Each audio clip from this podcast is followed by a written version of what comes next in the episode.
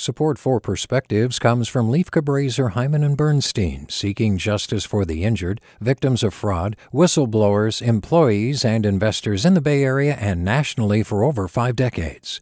Online at lchb.com. Hi there, I'm Rund Abdelfatah from Throughline.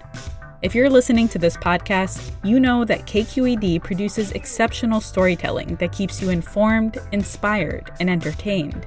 Their podcasts cover issues from your neighborhood to the entire country and everything in between. Support this work today.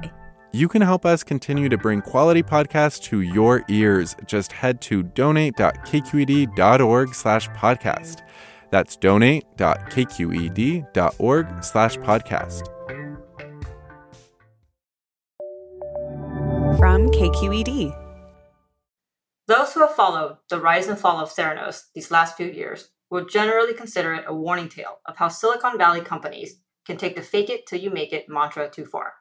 They will also know that one of the more fascinating topics surrounding its disgraced former founder and CEO, Elizabeth Holmes, was the fact that it is widely claimed she artificially lowered the tone of her voice as part of her professional persona. I'll not comment on the legal troubles she currently finds herself in, but as a woman who has always naturally had a deep voice, I can empathize with why she may have done this. The unfortunate reality is that the pitch of a woman's voice is routinely scrutinized in different ways depending on the setting. As a child, I was sometimes teased by others over how deep my voice was because it was perceived as different. As a typically self conscious young adult, I was mortified whenever someone mistakenly referred to me as sir over the phone, and I will admit that at times I tried to make my voice higher to ensure that it came across as feminine enough.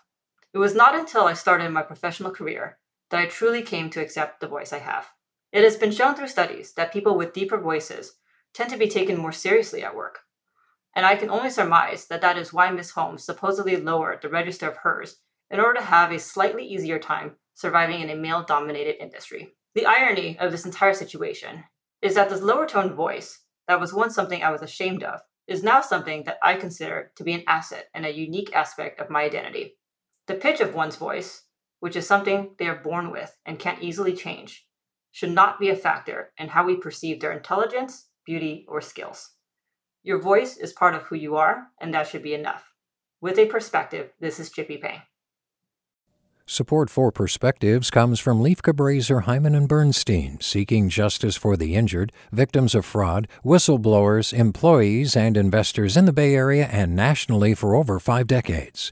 Online at lchb.com. Hey, it's Glenn Washington from Snap Judgment.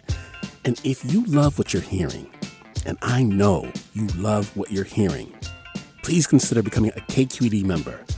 Special access to cool events, behind the scenes footage, and so much more. Plus, you'll sleep better at night knowing you did your part for the community you depend upon. It's in you. Please be in it. Visit donate.kqed.com org slash podcasts to sign up now. That's podcast with an S. Thanks.